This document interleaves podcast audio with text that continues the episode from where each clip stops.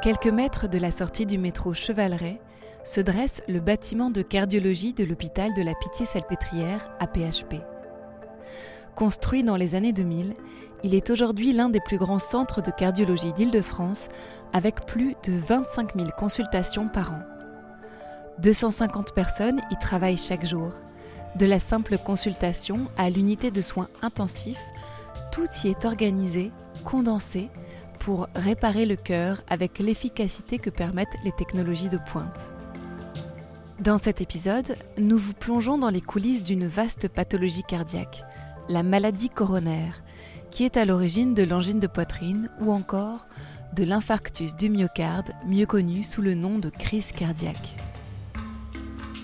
L'assistance publique hôpitaux de Paris présente Dans la seringue, au cœur de la santé, avec les femmes et les hommes qui font la PHP.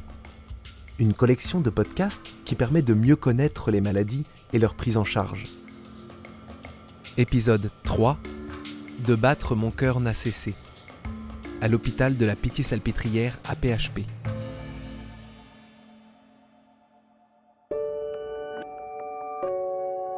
je me suis aperçu qu'à l'effort, euh, j'avais un essoufflement qui était disproportionné.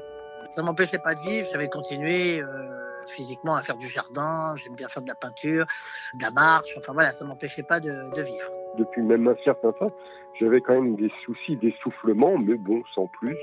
On vieillit, euh, il y a plein de choses qui marchent de moins en moins bien. Et je me disais que c'était tout à fait normal. Professeur Gilles Montalesco, chef du service de cardiologie les artères coronaires sont des artères qui naissent de ce qu'on appelle la racine aortique, c'est-à-dire le tout début de l'aorte. Et donc, euh, ces artères coronaires sont des petites artères qui font globalement aller 3 mm de diamètre. Et c'est elles qui vont assurer l'irrigation du cœur pour qu'il fonctionne. Donc, le sang va euh, irriguer euh, le fameux myocarde pour qu'il puisse se contracter. Et donc, ces toutes petites artères ont un rôle essentiel parce que si elles ne sont pas là, ça ne fonctionne pas.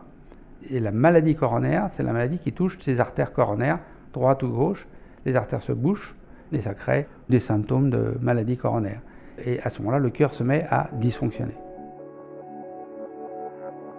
Je me souviens parfaitement, puisque on n'était pas sorti du confinement. J'ai appris à ma petite fille qui a 6 ans à faire du vélo donc je courais à côté d'elle. Je trouvais que j'avais quand même un peu de mal et juste après avoir rendu mes deux petits enfants à leurs euh, parents, on marche avec ma femme. Puis j'étais obligé de m'arrêter pour une douleur dans la poitrine.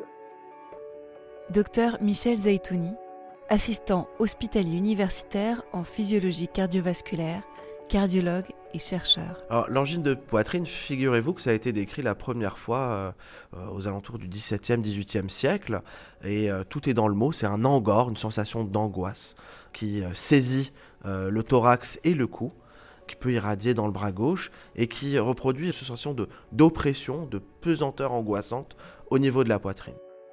On distingue deux cas de figure, soit ça survient au repos, et c'est permanent, et là on craint un infarctus du myocarde, soit ça survient à l'effort. Et là, on parle d'angor stable ou angor d'effort, c'est-à-dire que le cœur ne souffre pas au repos, il souffre uniquement à l'effort.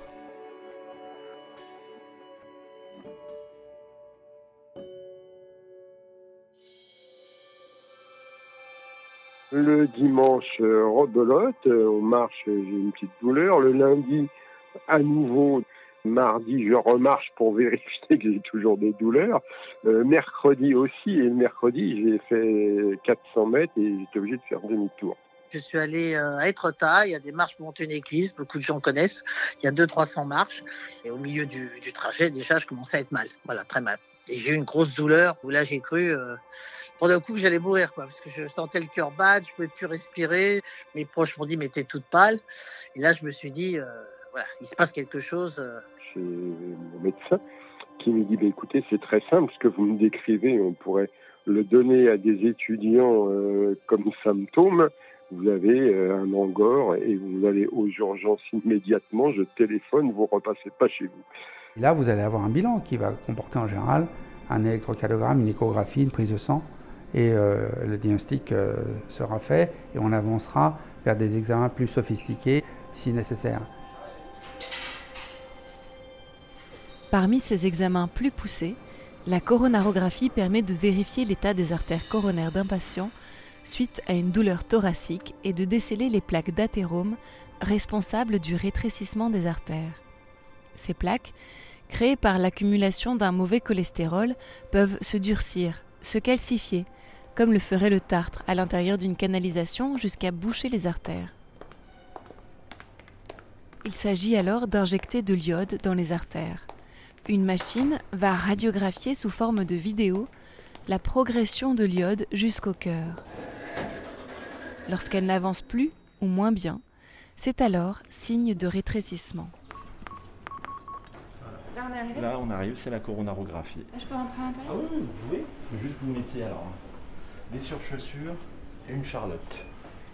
Pour réaliser une coronarographie, il faut se rendre au premier étage du département de cardiologie de la Pitié-Salpêtrière, où plus de 5000 coronarographies sont réalisées par an.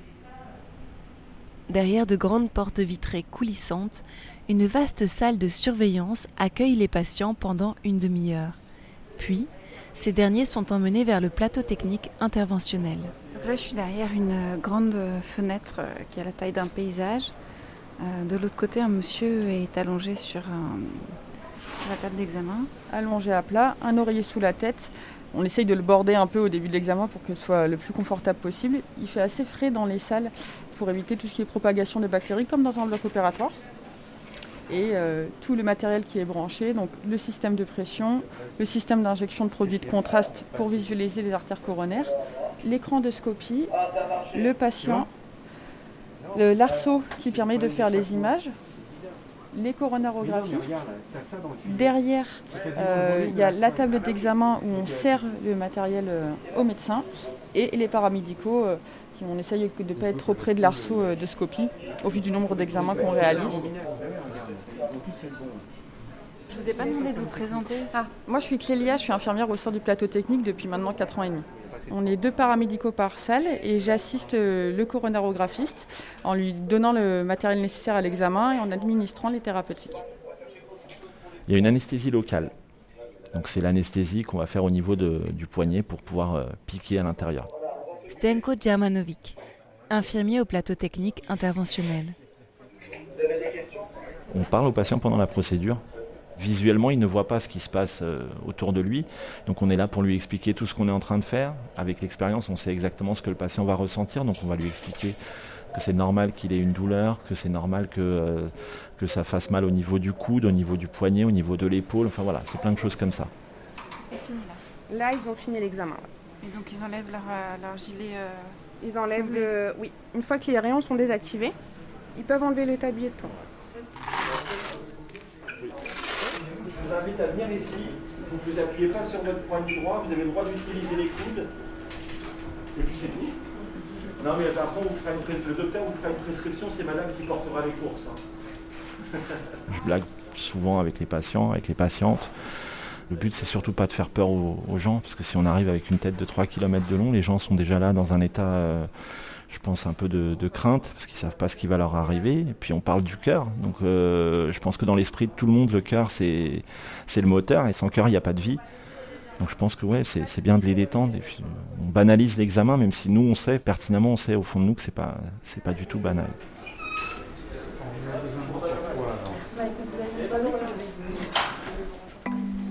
Chez certains patients souffrant pourtant d'oppression thoracique et d'essoufflement, la coronarographie ne révèle pas de plaques obstructives des coronaires. C'est le cas notamment pour Madame Zand, entendue au début de ce reportage.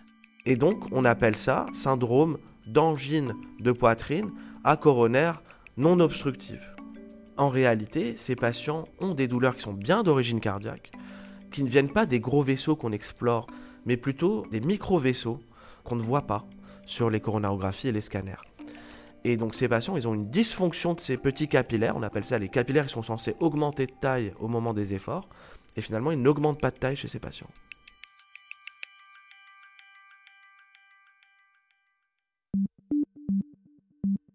C'est alors une coronarographie plus sophistiquée encore qui permet d'identifier ce dysfonctionnement et de déclencher un traitement thérapeutique adapté pour apaiser les symptômes et améliorer la qualité de vie.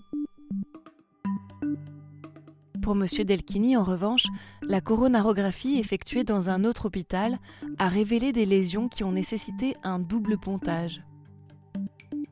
Le chirurgien a pris deux artères mammaires pour les brancher sur les artères coronaires, une manière de détourner leur usage pour alimenter le myocarde en oxygène. Mais l'intervention s'est révélée insuffisante sur le long terme.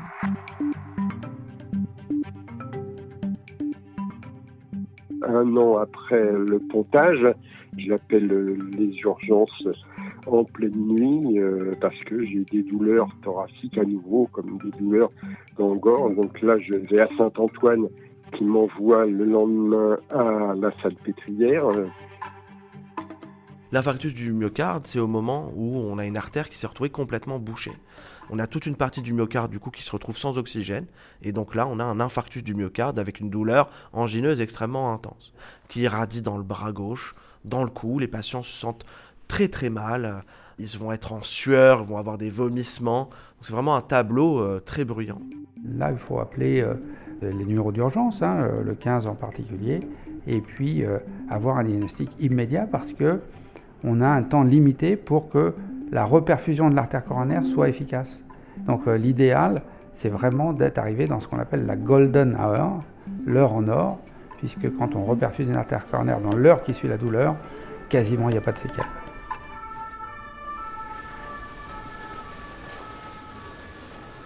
Il y a un infarctus qui va arriver. Comment vous le voyez? Bah, En fait, euh, ma collègue a marqué ST+. Donc là, c'est un tableau, euh, un tableau euh, blanc où effectivement il est marqué ST+, urgence, encadré en rouge tout en haut. Donc ça passe au-dessus en prioritaire, c'est Ouais. ça? Un patient qui vient donc des- du SAU de Tenon, où il y a un service d'urgence, il n'y a pas de service de cardiologie. C'est un patient qui a fait un infarctus euh, euh, qui est à la troisième heure, donc on est dans un délai qui est plutôt favorable pour euh, éviter les, les dégâts myocardiques importants. Et donc le patient va être transféré par un SAMU pour avoir la désobstruction de son artère ici sur le plateau technique. Donc on va garder une salle pour l'infarctus et euh, ne pas mettre un patient programmé dans la salle tant qu'il n'est pas arrivé. De nouveau, dans le cas d'un infarctus ou d'une douleur d'angor très vive, comme c'est le cas pour M. Delchini que l'on entend, une coronarographie est nécessaire afin de réaliser une cartographie des vaisseaux et de situer l'obstruction. Dans la foulée, le cardiologue interventionnel va pouvoir agir pour tenter d'y remédier. Oui, monsieur Montesco, il y a le- l'urgence de Tonon qui est là. À tout de suite. Il arrive tout de suite. T'as rajouté un SAMU? Euh, c'est le ST+, l'urgence vitale qui est là.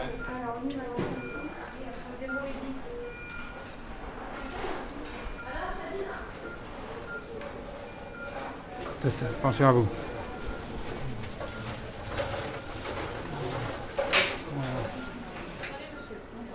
N'oubliez pas, c'est nous qui faisons pour vous. On est musclés. Je te laisse à la tête. Vous voyez Je te laisse à la tête.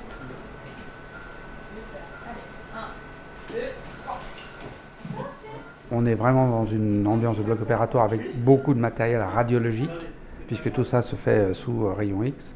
Et le patient va arriver directement en civil.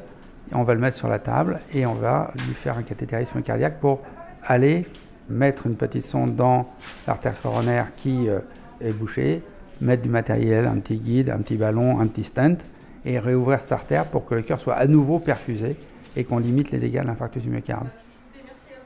Professeur Jean-Philippe Collet, responsable du plateau technique interventionnel. Un stent, en fait, c'est un étai métallique. C'est comme un petit ressort euh, avec des mailles et en fait qu'on va implanter au moyen d'un ballon dans l'artère. D'abord, on est quand même complètement coincé, hein, scotché pour pas bouger, bien sûr. Et puis la douleur, parce que, enfin, en plus de la douleur liée à la maladie, le fait d'intervenir dans les artères, ça les bouche au moment de l'intervention, et ça provoque des douleurs comme celle d'un angor. euh, et ça dure trois heures, ce qui est très très long pour ce genre d'intervention. Et finalement, euh, grâce à la fraise et puis surtout à la lithoptricie, le shockwave, eh bien en fait on a euh, réussi à créer un passage et à rouvrir son vaisseau qui était occlus depuis 18 mois et qui était à l'origine de ces symptômes. Donc c'est toute une technologie très moderne qu'on utilise de plus en plus qui nous permet en fait de nous améliorer nous sur la qualité de notre travail. Si vous voulez, les, rétrécissements, quand euh, ils sont âgés, en fait, ils sont de plus en plus serrés et parfois très calcaires. Donc, on va utiliser euh, d'autres techniques justement pour pouvoir euh, faciliter l'ouverture de ces rétrécissements qui sont parfois durs comme du caillou. Et donc, on a soit des techniques qu'on appelle des techniques d'atérectomie, c'est-à-dire qu'on prend des petites fraises qui tournent à 200 000 tours d'une minute, qui sont en diamant, donc plus dures que le calcaire. La fraise, elle fait à peu près entre 1,25 et 2 mm de large. Et donc on passe ça à l'intérieur, comme chez le dentiste, hein, quand il fraise la dent. Et donc ça permet en fait d'enlever le calcium. Hein, et en enlevant le calcium, ça permet finalement d'ouvrir le vaisseau. Ou on peut utiliser d'autres approches physiques euh, qui sont même encore plus nouvelles, qui sont par exemple les ultrasons. C'est une petite start-up américaine, je crois, qui a inventé le concept. Eh bien, on met des petits ballonnets qu'on gonfle et à l'intérieur, en fait, il y a des sondes à ultrasons qui vont émettre eh bien, les ultrasons. Par effet cavitation, en fait, ça va fracturer le calcaire et euh, ça va permettre en fait euh, d'ouvrir le ballonnet et de placer le stent. C'est le shockwave. Voilà, donc ça c'est une, vraie innovation puisque ça permet en fait de transformer des échecs en succès. Et donc il y a un miracle, il est réussi à franchir l'accès de la coronaire et à passer des stents pour remettre en état cette coronaire qui était complètement pourrie avec euh, quatre stents. Et ça lui a changé la vie, puisque une fois qu'on a réussi à recanaliser cette branche complètement fermée, pas pontée, eh bien, l'angine de poitrine a complètement disparu. Et donc, depuis, miracle, n'y a plus aucune douleur, rien. Là, je marche, euh, bon, je fais entre 5 et 12 km par jour, pratiquement. Je vis normalement avec mes 70 ans les douleurs que tout le monde a à cet âge-là, et puis euh, c'est tout. Je vis, je vis normalement et sans inquiétude. Toutes les disciplines médico-techniques sont gratifiantes. Pour le patient, évidemment, parce qu'on change sa vie. Pour l'opérateur, parce qu'on peut changer la vie des patients. Faire des patients qui sont en train de mourir, eh bien, euh, on évite le décès. Et en général, les gens euh, sont très reconnaissants de ça. D'ailleurs, ils nous écrivent souvent des courriers. On sert vraiment à quelque chose. L'échec, on le vit mal. Quand il y a un décès sur la table, je pense qu'on le vit tous euh, comme un échec, donc on le vit mal. Mais finalement, c'est quelque chose qui est très rare sur tout l'ensemble des procédures, et tant mieux. Finalement, on a l'impression que ce qu'on fait, c'est anodin, et c'est vrai que quand on subit un échec, ça nous rappelle aussi que c'est pas anodin et que finalement, on fait quand même des choses qui sont de l'ordre de l'exceptionnel au quotidien.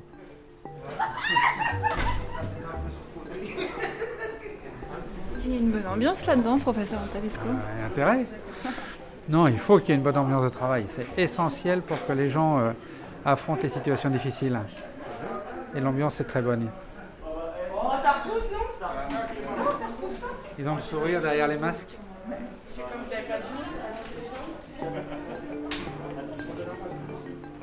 On est un collectif, on est tous experts en cardiologie avec chacun sa spécificité. Et euh, c'est vraiment une chance de, travailler ici. Toute cette chaîne médicale, paramédicale, recherche, assistant de recherche clinique, font qu'on a euh, un collectif extrêmement compétent, passionné et euh, motivé pour, pour les patients et pour la recherche. C'est fini de, travailler tout seul dans son coin. Il y a de l'émulation, les gens s'intéressent, donc il y a des nouveautés, donc on organise des, ateliers pour les infirmières, pour les médecins, pour que tout le monde progresse en fait, dans le même sens toujours au service du patient. Euh, on ne sent aucune hiérarchie pesée dans les rapports des soignants. L'ambiance semble effectivement plutôt euh, décontractée. Euh. Donc on n'est pas angoissé à cause de ça. Peut-être à cause du reste, mais pas à cause de ça.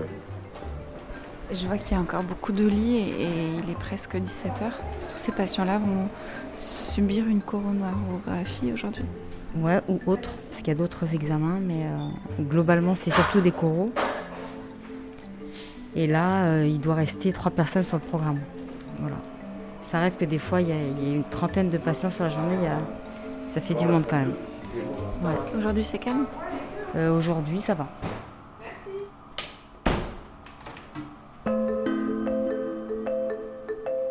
La journée se termine dans le service de cardiologie interventionnelle. Bientôt, l'équipe de nuit va prendre le relais, comme un cœur qui ne peut cesser de battre.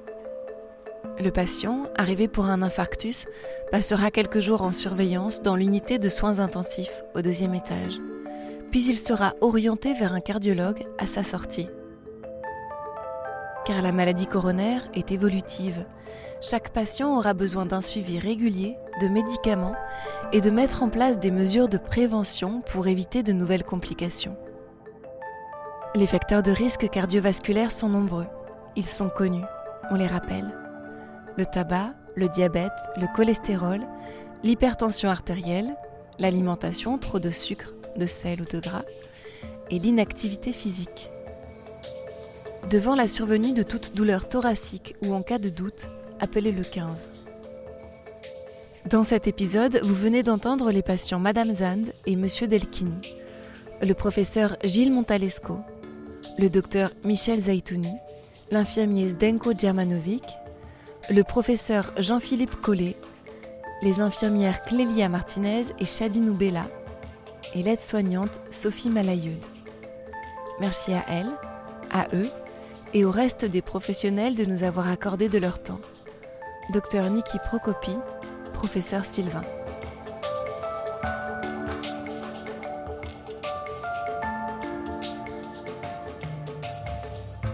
Dans la seringue. Une collection de podcasts originaux réalisés dans les hôpitaux de l'assistance publique Hôpitaux de Paris. Pour en savoir plus sur l'APHP, retrouvez-nous sur aphp.fr. C'est une production du studio Oz Masterclass. Le reportage est signé Léa Minot, à la réalisation Juliette Médévielle.